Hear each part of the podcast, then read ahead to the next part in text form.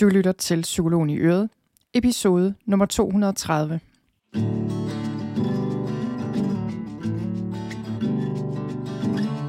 Velkommen til Psykologen i Øret. Det her er en podcast, der gerne vil hjælpe dig med at få en hverdag med mere ro, mening og glæde. Og jeg er psykologen Birgitte Sølstein, og Øret, det er dit.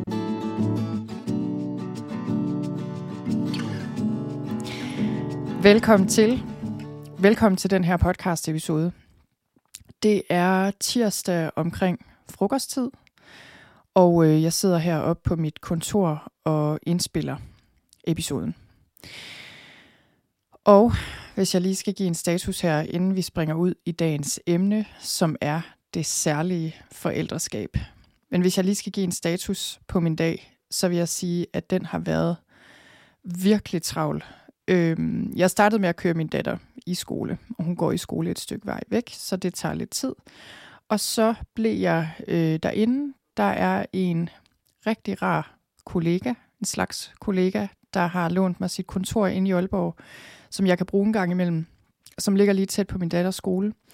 Og øh, der sad jeg her til formiddag, og øh, planen var egentlig, at jeg skulle blive derinde lidt længere, Øh, og så tilbage til et møde, jeg har over video her i eftermiddag, som jeg, som jeg vil tage herhjemmefra, fordi så kommer mine børn hjem, og så er jeg ligesom her. Nå, men øh, så skete der det, at øh, jeg, det kom over mig, at jeg blev nødt til at lave en ny podcast episode i forhold til, øh, i stedet for den, jeg egentlig havde planlagt. Jeg havde faktisk indspillet en anden. Og det, øh, ja, det besluttede jeg mig for. Og så besluttede jeg mig også for at lave en masterclass, som skal være en hjælp til det særlige forældreskab. Og det er den, jeg gerne vil fortælle lidt om her i dag, og så, øh, så vil jeg også bare gerne lige dele lidt omkring det her med det særlige forældreskab, og hvad det egentlig vil sige, og, øh, og sådan lidt om, jamen, lidt om et opslag, jeg lavede her for nylig på Instagram i fredags, som fik en kæmpe respons og som fik mig til at tænke en del over det her med, øh, hvor stressende og krævende og svært det kan være, det her særlige forældreskab, når vi har et forældreskab øh, med børn med særlige udfordringer på den ene eller den anden måde.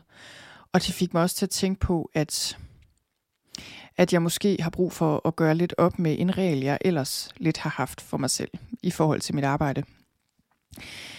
Øhm, nå, så derfor øh, her til morgen gik det op for mig, at jeg vil lave den her podcast episode, og jeg vil lave den her masterclass. Og det er normalt ikke noget, jeg gør bare sådan lige på en formiddag. Det tager faktisk ret så lang tid at sætte den slags op. Jeg har selvfølgelig ikke lavet, jeg har ikke produceret hele den her masterclass endnu. Jeg har ikke planlagt det kun i store træk. Det kommer jeg til at bruge noget tid på her i de kommende dage og den kommende måned, fordi der er heldigvis en hel måned til det her kommer til at løbe af stablen. Men, øh, men det, det har taget mig hele formiddagen, øh, og jeg har haft vildt travlt og fløjet rundt og skrevet en hel masse og skulle lige have hjælp øh, af nogen til noget, der heldigvis havde tid. Og det er bare slet ikke sådan, jeg arbejder normalt. Altså, en af grundene er, at jeg har brug for rimelig meget fleksibilitet, apropos det særlige forældreskab. Jeg har brug for relativt meget fleksibilitet, fordi jeg ved, at der kan ske noget, som gør, at jeg bare må rydde mine planer altså på sekundet, og så kan der gå øh, nogle timer eller dage, hvor, øh, hvor jeg ikke nødvendigvis bare lige kan arbejde igennem. Derfor er, er, det, er det sjældent, jeg planlægger ud fra bare lige at kunne smække en hel masse sammen på en eftermiddag, og så kører det bare. Altså, og sådan arbejder jeg heller ikke alligevel. Øh, det, der går lang tid fra, jeg får idéer til de, øh, de bliver omsat til praksis, i hvert fald når det er noget i den her stil, hvor jeg producerer noget og sender det ud i verden, fordi jeg skal være sikker på, at det er noget, der giver mening for mig selv, eller ikke for mig selv, men for andre end mig selv. Jeg skal være sikker på, at det er noget, der ligesom holder vand, så jeg bruger altid noget tid på at, at ligesom lade det koge eller simre. Øh, der kan virkelig gå lang tid, og det, det handler selvfølgelig også om, at jeg ikke bare har uanede mængder af tid, så, og ting tager tid. Jeg brugte et helt år på at producere mit nye stressforløb. Øh, sommerro, som jeg kørte her hen over sommerferien, det har jeg tænkt på, jeg gerne ville i over to år, men det var først i foråret, jeg så havde tid til at lave det. Øh, det er den måde, jeg normalt arbejder på. Men nu, fluff, så har jeg simpelthen simpelthen øh, lagt ligesom en skitse ned, de grundlæggende streger i forhold til den her masterclass. Og den vil jeg gerne lige starte med at sige noget om. Så det, jeg gerne vil her, det er egentlig at øh, invitere til en masterclass, som... Øh, altså nu kalder jeg det en masterclass. Den hedder Masterclass Hjælp til det særlige forældreskab. Og den her masterclass er til alle forældre, der har et særligt forældreskab. Og hvad er det? Det øh, bestemmer man selv, vil jeg sige. Men det kan være, at du har et barn med særlige udfordringer. Det kan være, at dit barn har en diagnose. Det kan også være, at det ikke har. Det er fuldstændig underordnet. Det kan være, at øh, dit barn har et handicap, eller det kan være, at dit barn har en sygdom. Det kan være, at der er særlige omstændigheder omkring jeres familie, eller ting, der er sket. Altså, det jeg egentlig henviser her, det til her, det er det særlige forældreskab på den måde, at øh, det er særligt krævende og lidt ud over det sædvanlige. Og det er jo ikke for at underkende alle andre almindelige forældre, øh, fordi forældreskabet er bestemt ikke nemt for nogen. Men der er altså bare særlige regler, der gælder for nogen af os. Og, det, og sådan, så kan man sige, at så er der også alle de forældre, der har oplevet at gennemgå en skilsmisse, og det er også en særlig udfordring. Det er bare en anden klub, man også kan tilhøre. Men den klub, vi laver nu, det, det er ikke fordi, jeg laver en klub, men altså den, den masterclass, jeg indkalder til her, og på en måde det fælles møde, jeg gerne vil holde her, det er for jer derude, der har et særligt forældreskab. Og hvorvidt I har det, det ved I selv, og I er hjertens velkomne, hvis I føler, at den her masterclass øh, taler til jer. Og hvad er det for noget, det her? Øhm, det er for det første et foredrag, jeg holder. Jeg holder det søndag den 30. oktober kl. 19. Der er et begrænset antal pladser, og det koster noget. Øh, men hvis det her foredrag bliver fyldt, så kan det være, at jeg også holder et om mandagen, dagen efter om aftenen. Men lad os nu se. Der er plads til en hel del. Men øh, for det første så består den her masterclass af det her foredrag, som var halvanden time, hvor jeg deler, øh, jeg deler noget af min egen historie, jeg deler noget psykologfaglig viden, noget af min viden og erfaring, både personlig og faglig omkring det her. Og jeg siger ting, der kan give perspektiv på, hvordan kan vi være med den her udfordring i den her opgave, være i det her forældreskab, på en måde, så vi ikke bliver stressede og angste og deprimerede og traumatiserede og, og ensomme og alt muligt. Eller hvis vi allerede er blevet det, fordi det er der mange af os, der bliver, hvordan vi kan arbejde os i retning af en god udvikling øh, for os selv og for vores børn og vores familie. Og ligesom bruge den her udfordring, som det jo er, kæmpe udfordring, som katalysator for en god udvikling. Og det kan lade sig gøre for alle, uanset hvor du er nu. Øh, det ved jeg, det kan. Så, så det her er et foredrag, jeg holder, og øh, man kan være med live, eller man kan se optagelsen, fordi man får optagelsen tilgængelig bagefter, og den beholder man. Så øh, en anden del af masterclassen er en session, jeg laver en øh, spørgsmål- og svar-session. Så jeg tager enkelte spørgsmål på foredraget, men der er selvfølgelig grænser for, hvor mange jeg kan nå der. Det bliver kun enkelte spørgsmål. Så samler jeg op på spørgsmål fra foredraget, øh, og samler op på spørgsmål i det hele taget, og dagen efter optager jeg en øh, halvanden times spørgsmål- og svar-session på video, som man også får. Og, og det jeg gør der, det er, øh, det er lidt ligesom mine live-sessioner, som vi har lige nu i øh, ro, mit forløb, som kører lige nu, der gør vi det på den måde, at vi har en spørgsmål- og svar-session, man får optagelsen, og så er der også en liste over alle de spørgsmål, jeg er igennem, og øh, så man kan se, hvad det er, jeg svarer på, og man eventuelt kan lige kan spole frem til, til der, hvor øh, de spørgsmål, man gerne vil høre noget om. Så eller spole tilbage til dem, hvis man lige skal høre det igen. Så det får man også. Og det sidste, man får, som på en måde er det bedste, hvis du spørger mig. Men altså, alle tre ting er jo forhåbentlig gode. Men det sidste, man får, det er en lille samling af fem meditationer. Nogle af dem er mere sådan øvelser, men altså meditationer og øvelser, der kan hjælpe dig i dit særlige forældreskab i hverdagen. Og det her er en samling af meditationer og øvelser, som jeg øh, lige nu ikke har produceret endnu, men jeg har siddet og lavet en liste over dem, jeg gerne vil lave, for jeg ved, det kom faktisk ret hurtigt til mig, hvad jeg gerne ville lave. Øh, det er nogle øvelser og meditationer, jeg selv har haft stort glæde af i mit eget liv, og haft brug for. Øh, det baserer sig selvfølgelig også på min psykologfaglige viden om, hvordan man bringer nervesystemet i ro, hvordan man regulerer følelser, hvordan man skaber god kontakt til sig selv, til andre. Øh, det baserer sig øh, på forskellige ting, vil jeg sige, men blandt andet på mindful self-compassion, mindfulness-baseret kognitiv terapi og acceptance and commitment therapy.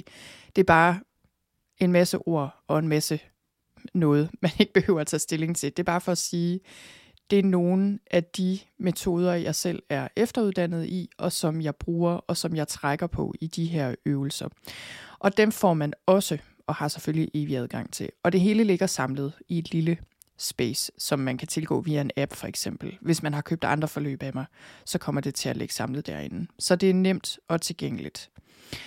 Og, øh, og det hele samlet koster 375 kroner. That's it. Ikke mere end det, og man har adgang til det hele for altid. Og man kan også øh, splitte den her betaling op i to, hvis man vil det, så man kan betale i retter. Fordi hvis der skulle sidde nogen derude, der, der synes, det er mange penge på én gang, så har man altså mulighed for at betale af to omgange. Så det er det. Det er den masterclass, der kommer, og jeg glæder mig helt vildt meget til det. Og øh, jeg kan mærke, at jeg er spændt på det, fordi det at bevæge mig over i forældreskabet, det er nyt for mig i forhold til mit arbejde. Ikke helt, fordi jeg har lavet øh, podcast-episoder og blogindlæg og interviews og ting og sager. Som psykolog har jeg jo selvfølgelig beskæftiget mig med det. Øh, men det er nyt for mig på den måde at, øh, at lave det her, til trods for, at det er noget, jeg er blevet bedt om hundredvis af gange, altså, eller i hvert fald rigtig mange gange, er der folk, øh, der har skrevet, I har skrevet til mig, og sagt, vil du ikke godt lave noget mere om det her emne, fordi jeg har sådan brug for, der, det vækker sådan genkendelse, de ting, jeg har lavet, blandt andet nogle af de interviews og de ting, jeg har lavet, sig noget mere. Og det, det, har jeg, det har jeg også gjort lidt hen ad vejen, men jeg har haft den regel øh, egentlig, at det her med forældreskabet og mit eget forældreskab er ikke noget, jeg deler ret meget om.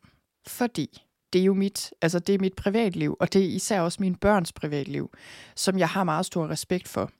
Så jeg bliver aldrig den, der deler alle mulige detaljer fra indlæggelser og hvad ved jeg, børn, der græder i, med flyverdragter, har vi så ikke lige længere. Mine børn er 9 og 13, men altså I ved, hvad jeg mener. De her hverdagssituationer, og fred være med dem, der vælger at gøre det, det bestemmer man jo selv. Det, det kommer jeg aldrig til på sociale medier eller andre steder. Men Øh, men jeg har besluttet mig for at, at begynde at dele lidt mere af min egen rejse. Og, og nu skal jeg også lige sige, det er jo ikke kun af hensyn til mine børns anonymitet, øh, at jeg ikke har er, er gået så meget ind i det her i forhold til at dele mere af min erfaring og viden osv. Det, det har også haft rigtig meget at gøre med, at jeg har følt, at det her er noget, hvor jeg er så meget i proces, og tit selv synes, det er så svært og føler mig fuldstændig sat til vægs af den her opgave, jeg åbenbart har fået som mor til et barn, som jeg kan sige lidt om lige om lidt. Eller til to børn er jeg jo, men altså det er også lidt en del af det. Det, det gør det også, altså det gør bare rigtig mange ting til en kæmpe udfordring. Det er simpelthen ikke noget, jeg føler, jeg overhovedet har haft på plads nok, eller været afklaret nok omkring, eller var særlig god til, eller noget som helst. Og jeg har altid haft det sådan med mit arbejde, at de ting, jeg deler erfaring øh, omkring, og de ting, jeg lærer fra mig, det er ting, jeg føler, jeg har altså ikke 100% styr på, fordi der er jo ikke nogen, der har. Altså for eksempel mit stressforløb. Bliver jeg aldrig stresset? Selvfølgelig gør jeg det. Altså det er en af grundene til, at jeg er så god til at formidle om stress, tror jeg, som jeg er. Det er, fordi jeg selv nemt bliver stresset, og selv har kæmpet med det i mit liv. Men jeg har også lært nogle lektioner omkring det, det her med stress, der gør, at jeg virkelig føler, at jeg er kommet videre på mange måder, og øh, er nået et sted hen, hvor jeg virkelig kan dele noget erfaring. Nå, men sådan har jeg det slet ikke med mit forældreskab. Men så er der ligesom sket to ting her for nylig, der har ændret det. For det første skete der det, at øh, for noget tid siden var jeg til sådan noget erhvervsmøde, øh, her hvor øh, i den kommune, jeg bor, der var alle mulige erhvervsledere og erhvervsmennesker, og, og så var der en, der sagde til mig, en jeg så senere mødte i en anden sammenhæng, der snakkede om det her med, vi snakkede om sådan noget med strategi, og nu, altså, jeg har jo ikke nogen stor virksomhed, øh, modsat mange af de andre, jeg sad til møde med her, der havde mange, mange medarbejdere. Jeg har en assistent, og så har jeg et lille hold freelancer, men som jeg ikke har fastansat. Øh, jeg har heller ikke nogen ambitioner om at få en stor virksomhed. Jeg vil gerne have et lidt større team med tiden, og det tror jeg også, jeg får stille og roligt. Men altså, vi snakkede om det her med, at det er godt at overveje strategi, og jeg snakkede lidt om, hvad jeg kæmpede med og var i tvivl om i forhold til, hvad vil jeg, og hvad skal jeg bruge min tid og min energi på, fordi den er begrænset og så videre. Og vi snakkede om det her med at få hjælp til den del, få hjælp til strategi. Og det har jeg tidligere fået, og det tænkte jeg så, det skal jeg have igen. Så havde jeg en møde med en strategidame, øh, som jeg har været rigtig glad for at arbejde sammen med indtil videre. Og hun sagde, vi har, vi har kun holdt det her møde, og der var ikke gået ret lang tid, før jeg sad altså, og græd, eller i hvert fald og prøvede at lade være med at græde, og, og, og fordi hun gik virkelig til mig i forhold til nogle af de valg, jeg har taget, og hvad jeg egentlig gerne vil med det hele. Og, og der blev det ret tydeligt for mig, fordi hun sagde, hvad med at dele lidt mere af din egen rejse, sådan, mens den står på? Og så først var jeg jo sådan, jamen det gør jeg allerede. Jeg bruger meget bevidst min egen personlige erfaring, og jeg står frem, og jeg er ærlig, at jeg oplever angst, og det ene og det andet. Og hvilket også er sandt. Men, men i forhold til lige det, vi snakkede om her, det var meget i forhold til det her med forældreskabet. Og, øh, og jeg sagde så det, jeg lige har sagt her, jamen nej, det giver ikke mening, fordi man skal ikke, jeg, jeg er alt for meget i proces, og det kan jeg ikke øh, gøre endnu, og frem og tilbage, frem og tilbage. Men altså, der blev det ligesom tydeligt for mig, mm, okay, der er et eller andet her, der, øh, der er vigtigt nok til, at jeg kan sidde nærmest og græde i en eller anden strategisession, fordi det, sådan, det, det rammer en eller anden nerve i mig. Nå, så her den anden dag, så tænkte jeg, okay, strategidame, så kan jeg også godt lige poste noget på Instagram omkring noget af det her med min rejse i forhold til forældreskabet. Og øh, Instagram og Facebook, de sociale medier i det hele taget, er ikke sådan en meget vigtig del af min platform egentlig. Jeg kan rigtig godt lide Instagram på mange måder. Jeg deler ting derinde. Jeg kan godt lide, fordi jeg kan godt kan lide visuelle ting og sådan.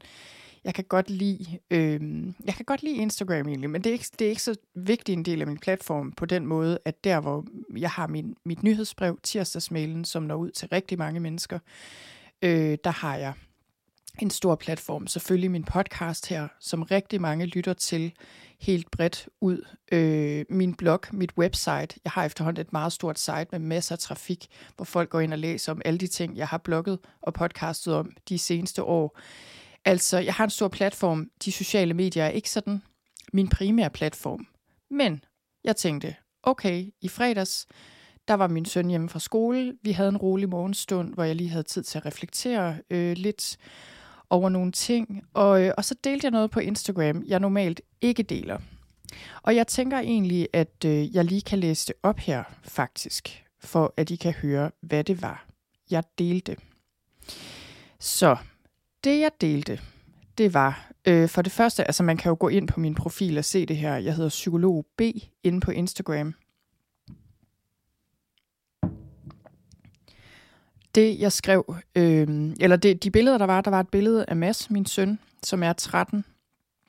Han går i, i kanten af en sø, den sø, jeg badede i den morgen. Havde slæbt ham med derned. Han går i gummistøvler og kigger ned. Det er sådan et rigtig fint billede, går der efter tænksomt. Så er der et billede mere med os, der sidder og drikker kakao. Øh, vi fik en, en hyggelig øh, morgenkaffe der, og så et billede af min egen se. Og det er jeg, jeg ved ikke, om jeg nogensinde har delt et billede af Mads. Øh, jeg har en sjælden gang imellem delt et billede af min datter, men det er ikke noget, jeg egentlig normalt gør. Som sagt, fordi jeg respekterer deres privatliv, og de kan selv dele billeder af sig selv, når de bliver gamle nok til det engang. Øhm, men, så, men der er de her billeder, og så skrev jeg, når dagen ikke går som planlagt, når livet ikke går som planlagt. Min ældste er hjemme fra skole i dag. Dagens planer væltede delvist, men var heldig, at min mor kunne komme helt fra Thy og være fremme, så jeg kunne køre afsted, og derfor ikke behøvede afløse, aflyse vigtige aftaler i Aalborg. Men vi nåede lige et morgenbad i søen og en hyggelig kop te i morges. Min søn er 13, men kan ikke være alene. Mads har CP, cerebral parese, også kaldet spastisk lammelse i gamle dage, og epilepsi. Han har ikke længere noget betydeligt fysisk synligt handicap. Han pådrog sig en stor hjerneskade ved fødslen, så vi vidste med det samme, det var, at der var en skade, og at der var behov for genoptræning. Da han blev født, sagde sygeplejersken, mens hun græd, at de ikke vidste, om han ville komme til at kravle eller gå. Jeg forstod ikke, hvorfor hun græd. Jeg var bare glad for at få ham levende med hjem efter nogle redselsfulde døgn med kramper, der ikke ville stoppe. Det rørte mig ikke det mindste, om han kunne kravle eller gå. Nå, men Mads kravler, går og løber og spiller fodbold og tennis. Da han var lille, troede vi, det værste var overstået. Men som han blev ældre, blev det mere og mere tydeligt, at han har en betydelig kognitiv funktionsnedsættelse, der betyder, at han nok ikke kommer til at kunne klare sig selv.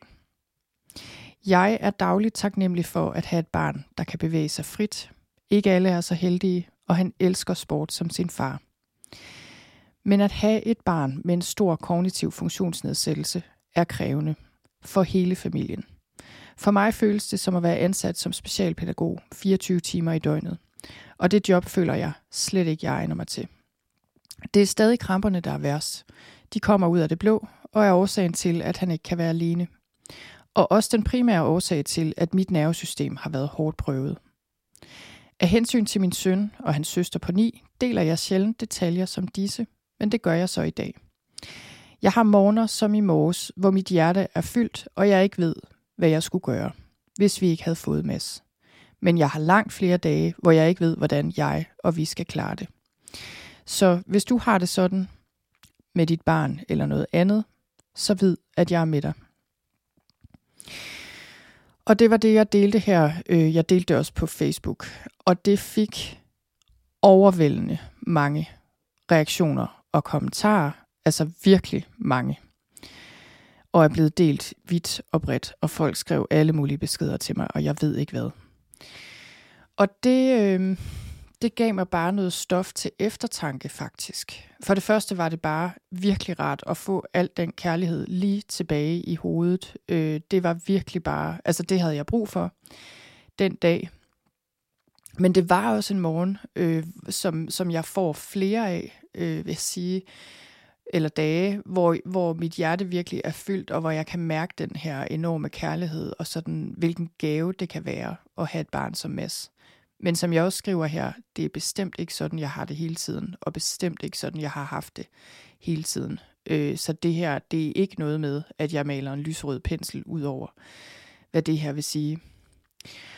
Og det fik mig til at tænke på, at, øh, at altså den her respons, jeg fik, øh, det fik mig til at tænke på, at måske skulle jeg alligevel lave noget til jer, fordi det jeg sådan kom til at tænke på, det er det der med, når man har dage og øjeblikke og perioder, hvor man virkelig ikke føler, at man kan klare mere. Og nu kan man indsætte sig selv her. Det er fuldstændig ligegyldigt, hvilken udfordring du står med, og man kan ikke sammenligne. Det kan ikke nytte noget, man sidder derude og tænker, ah, men øh, mit barn fejler jo ingenting, så jeg burde ikke være ked af det, eller frustreret, eller omvendt, mit barn har en 100 gange værre sygdom. Hvad, altså, det, det, man kan ikke sammenligne sådan noget. Man har det liv, man har. Man har det barn, man har. Men hvis man... Jeg har virkelig tænkt meget over her hen, hen over weekenden, at, øh, at hvis... Når man har det sådan en gang imellem, som forældre med et særligt forældreskab, når man føler sig ensom, og man ikke ved, hvad man skal gøre, og alt er svært, og det er bare, man kæmper på alle fronter, socialt, praktisk, økonomisk, altså ressourcemæssigt, øh, parforholdsmæssigt, i forhold til søskende, skoler, alle de her ting. Så tænkte jeg, okay, hvis jeg kan give noget, og det kan jeg, hvis jeg kan give noget erfaring videre, øh, som kan hjælpe nogen til at få en bedre dag bare, altså bare en bedre dag, men også noget, man kan tage med i hverdagen, så er det virkelig værd at gøre det. Øh, og, jeg har, og, og det var også det der med, jeg tror bare, at jeg... Øh, jeg har nok haft det sådan, at jeg ikke rigtig havde noget at give på det her område. og det er egentlig fjollet, fordi i forhold til stress og angst, der har jeg jo efterhånden lært, i forhold til den respons, jeg får på mit arbejde og på de forløb, jeg laver, at de virkelig hjælper folk, og I er utrolig glade for dem, og det, altså, det er noget, der gør en forskel. Og det er jo ikke, fordi jeg aldrig oplever angst længere i mit liv. Altså, det er jo ikke sådan, jeg kan sige, så det fiksede jeg for fem år siden, og nu deler jeg min erfaring omkring, hvordan jeg gjorde det. Det er jo ikke sådan, det er. Det samme med stress. Selvfølgelig kan jeg også stadig blive stresset i perioder, selvom jeg har lært ting der, som er svære at aflære. Og det samme med angst. Der er ting, der er svært at, at spole tilbage. Men det er jo det samme med mit forældreskab. Altså, selvom jeg på ingen måde er den perfekte forælder, og jeg er ikke specielt robust, føler jeg mig ikke, i forhold til nogle af de udfordringer, vi står i. Jeg er sikker på, at der er folk derude, der er 100 gange bedre, og det er også det, jeg altid har sagt til mig selv. Der er folk derude, der er 100 gange bedre forældre, end jeg er, som er bedre til at takle den type af udfordring. Der er psykologer, der har mere forstand på det her, end jeg har, også rent fagligt, som vil være bedre til at dele noget erfaring og viden dele noget erfaring og viden og håb og styrke og alt det her, som jeg gerne vil dele. Derfor skal jeg, skal jeg lade være med at gøre det. Og jeg har også altid tænkt, når jeg bare får mere styr på det, så gør jeg det.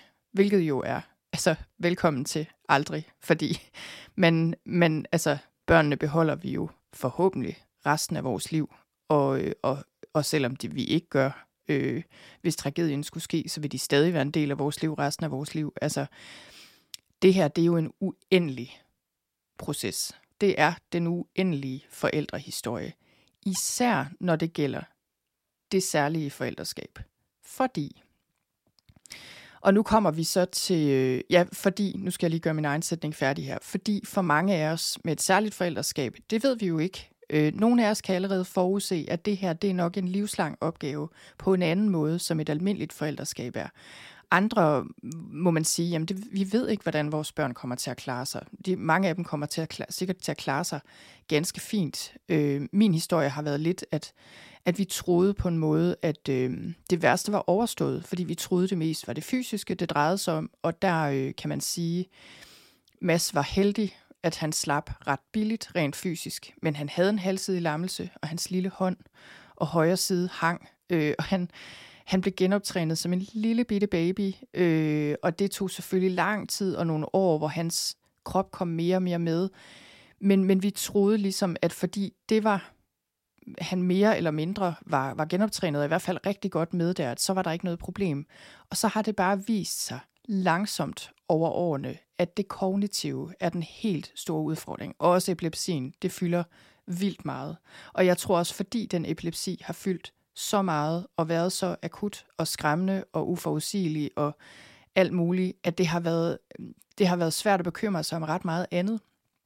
Øh, men, det, men det er også noget med, at det først, min søn øh, Mads, han kom først i specialskole for et år siden, og han er 13 nu.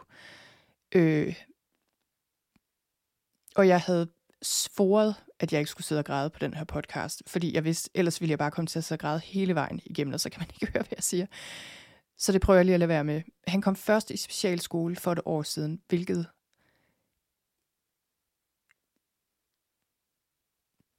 hvilket jeg i lang tid havde svært ved at tilgive mig selv. Men det er altid nemt at være bagklog. Øhm, og, jeg, og jeg ved også, at selvfølgelig har vi altid gjort, hvad vi kunne. Øhm, og desuden har vi fået utrolig god hjælp af skolen. Og jeg ved godt, det her, det er ikke den klassiske historie, man hører om folkeskolen. Men jeg vil bare sige, øh, nu vil jeg lade være med at, at, nævne lærer ved navns nævnelse, men det har jeg næsten lyst til. Fordi vi har simpelthen fået så meget hjælp af en god klasselærer og et rigtig godt klasseteam, der, der gjorde hvad de, alt, hvad de kunne. Og derfor gik det også i lang tid. Og, og det, der også var i det, det var, at det, med Mads var det utrolig svært, og ligesom på nogle måder er han rigtig god til at læse, for eksempel, og der er andre ting, han bare slet ikke kan. Og det er noget, der langsomt, langsomt, langsomt er blevet tydeligt. Så det var, det er kun i bagspejlet, selvfølgelig, at jeg kan se, øh, at, åh, hvor ville jeg ønske, vi havde fået ham over i nogle mere skånsomme rammer til en start. Og jeg vil da være med at redigere det her ud af podcasten, selvom det har jeg selvfølgelig trang til. Fordi jeg ved, mange af jer også sidder med den enten ondt i maven, fordi I måske har jeres børn under rammer, der ikke er holdbare, og som de ikke kan holde til. Og der vil jeg bare sige, det er virkelig værd at lytte til jeres mavefornemmelse og banke i bordet, og det ved jeg også godt, I gør, og jeg ved også godt, det ikke altid hjælper. Men, øh, men det, jeg endelig gjorde, og det der, øh, og, men som sagt, vi blev lyttet til med det samme, og meget hurtigt, både af lærere og ledere, og den flytning skete så hurtigt. Og vi bor også i en lille kommune nu, et sted i Jylland. Det her var ikke sket, havde vi stadig boet i København. Det kan jeg godt garantere mig selv. Men, øh, men det der er ligesom, det skift, der skete for mig, det var, at jeg holdt op med at se ham som et barn, der skulle prøve at passe ind i de her rammer, fordi jeg selvfølgelig gerne ville have, at han skulle kunne klare sig i vores samfund. Og, og vi hele tiden tænkte, han kommer nok med, fordi det, det er også noget med, at man med mange børn, i hvert fald mange børn med CP, er det det der med, udviklingen er der, men den går bare langsommere, så man skal ligesom også give det noget plads og noget ro og noget rum og noget tid. Men, øh, men, men der kom den dag, hvor jeg måtte sige til mig selv, jeg har et barn, der har brug for noget hjælp. Han kommer ikke nødvendigvis til at kunne klare det almindelige skolesystem. Vi bliver nødt til at gøre det, der skal til, hvor så han kan komme i nogle rammer, hvor det primære formål er at passe på ham og give ham en god skoledag og give ham altså så han kan få skuldrene ned og så han kan øhm, befinde sig godt og så på et eller andet tidspunkt selvfølgelig den, øh, altså den faglige udvikling, han nu kan gennemgå, skal han gennemgå. Men, men det er ikke det primære længere. Øh, og det tog os nogle år. Øh, og som sagt,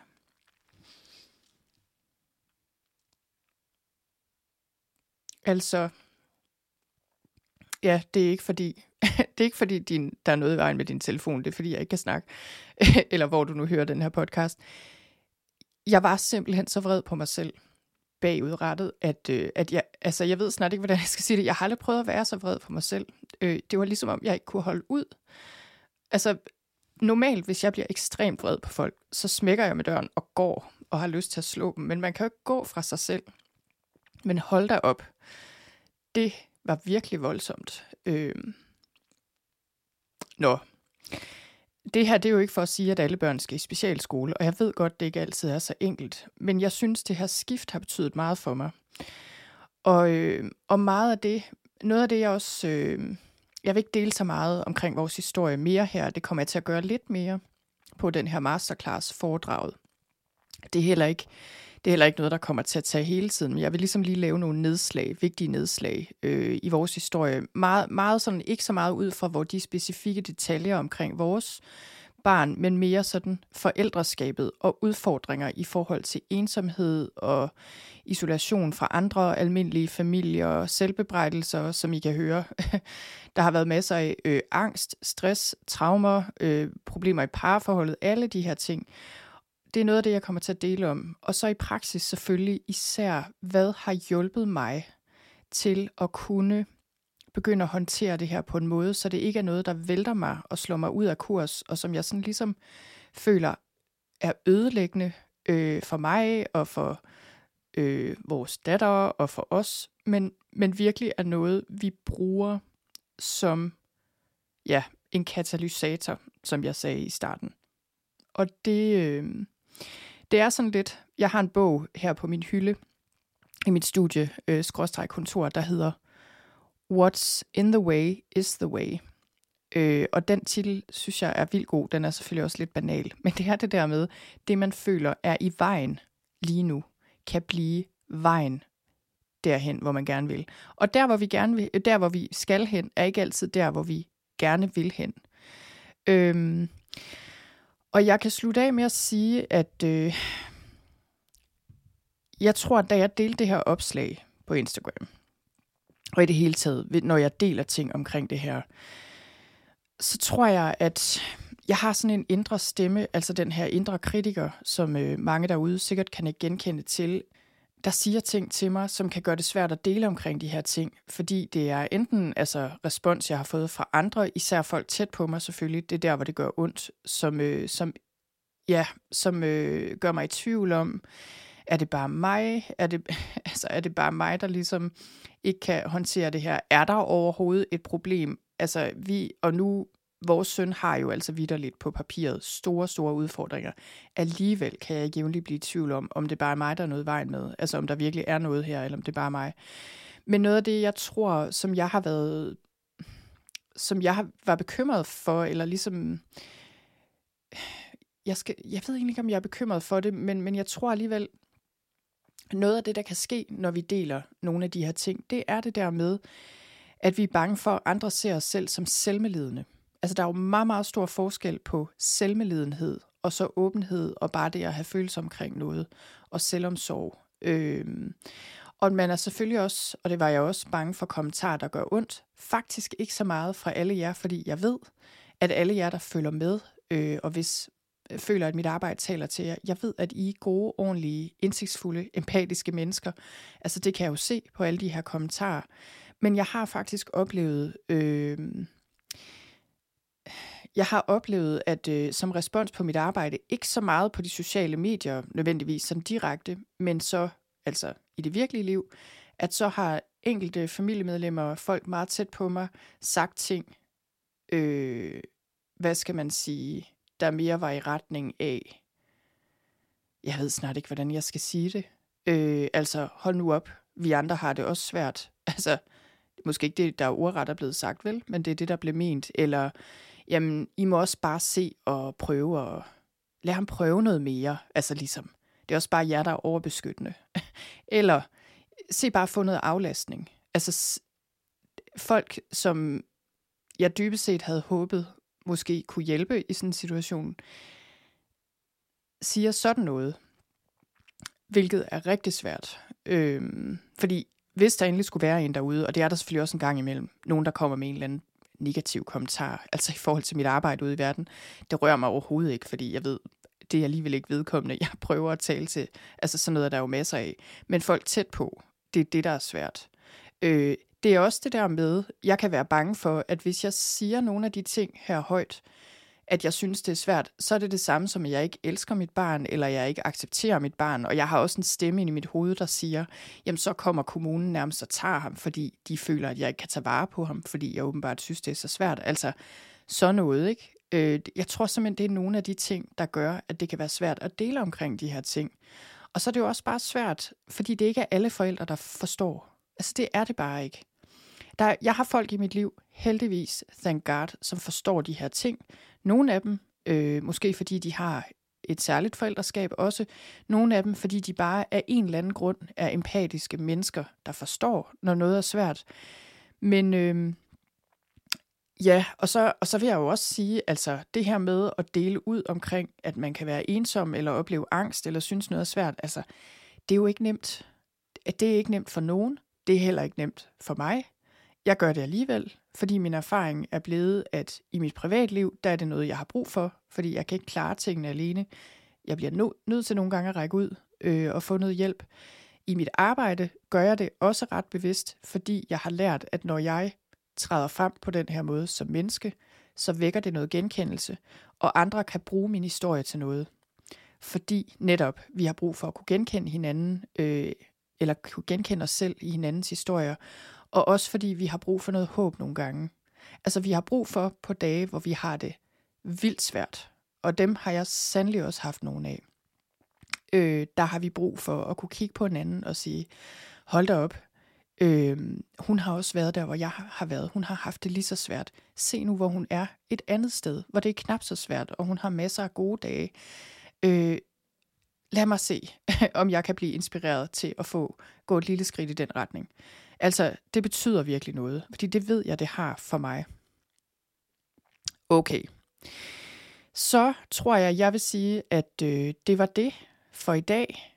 Jeg vil sige tak, fordi du lyttede med. Jeg håber, du har hørt noget her, du kan bruge til noget. Jeg håber også, du vil gå ind og tjekke den her masterclass ud. Hjælp til det særlige forældreskab. Og du finder den øh, på min hjemmeside. Du kan finde den i menuen på min hjemmeside. Der er et link til den. Du kan også finde den, på, hvis du hopper ind på Instagram, finder mig derinde, så øh, kan du hoppe ind. Øh, der er sådan nogle links, man kan gå ind på til alle mulige ting. Der er den også. Du kan også skrive dig op til mit nyhedsbrev, tirsdagsmailen. Det gør du også inde på min hjemmeside på sølvstein.dk-tirsdagsmail. Så får du øh, mulighed for at tilmelde dig det her, så, øh, fordi du får mit ugenlige nyhedsbrev, og der kommer jeg til at minde jer om den her i de kommende uger. Som sagt, der er et begrænset antal pladser, så hvis du tænker, at det her er noget, du vil deltage i, så tilmeld dig nu, og øh, så vil det bare være mig en kæmpe, kæmpemæssig fornøjelse at holde det her fælles møde, skråstreg, masterclass, for alle jer særlige forældre derude. Tak for nu.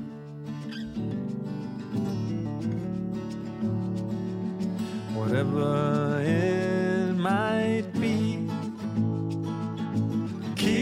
surprising me. Whatever right or wrong Bring it on.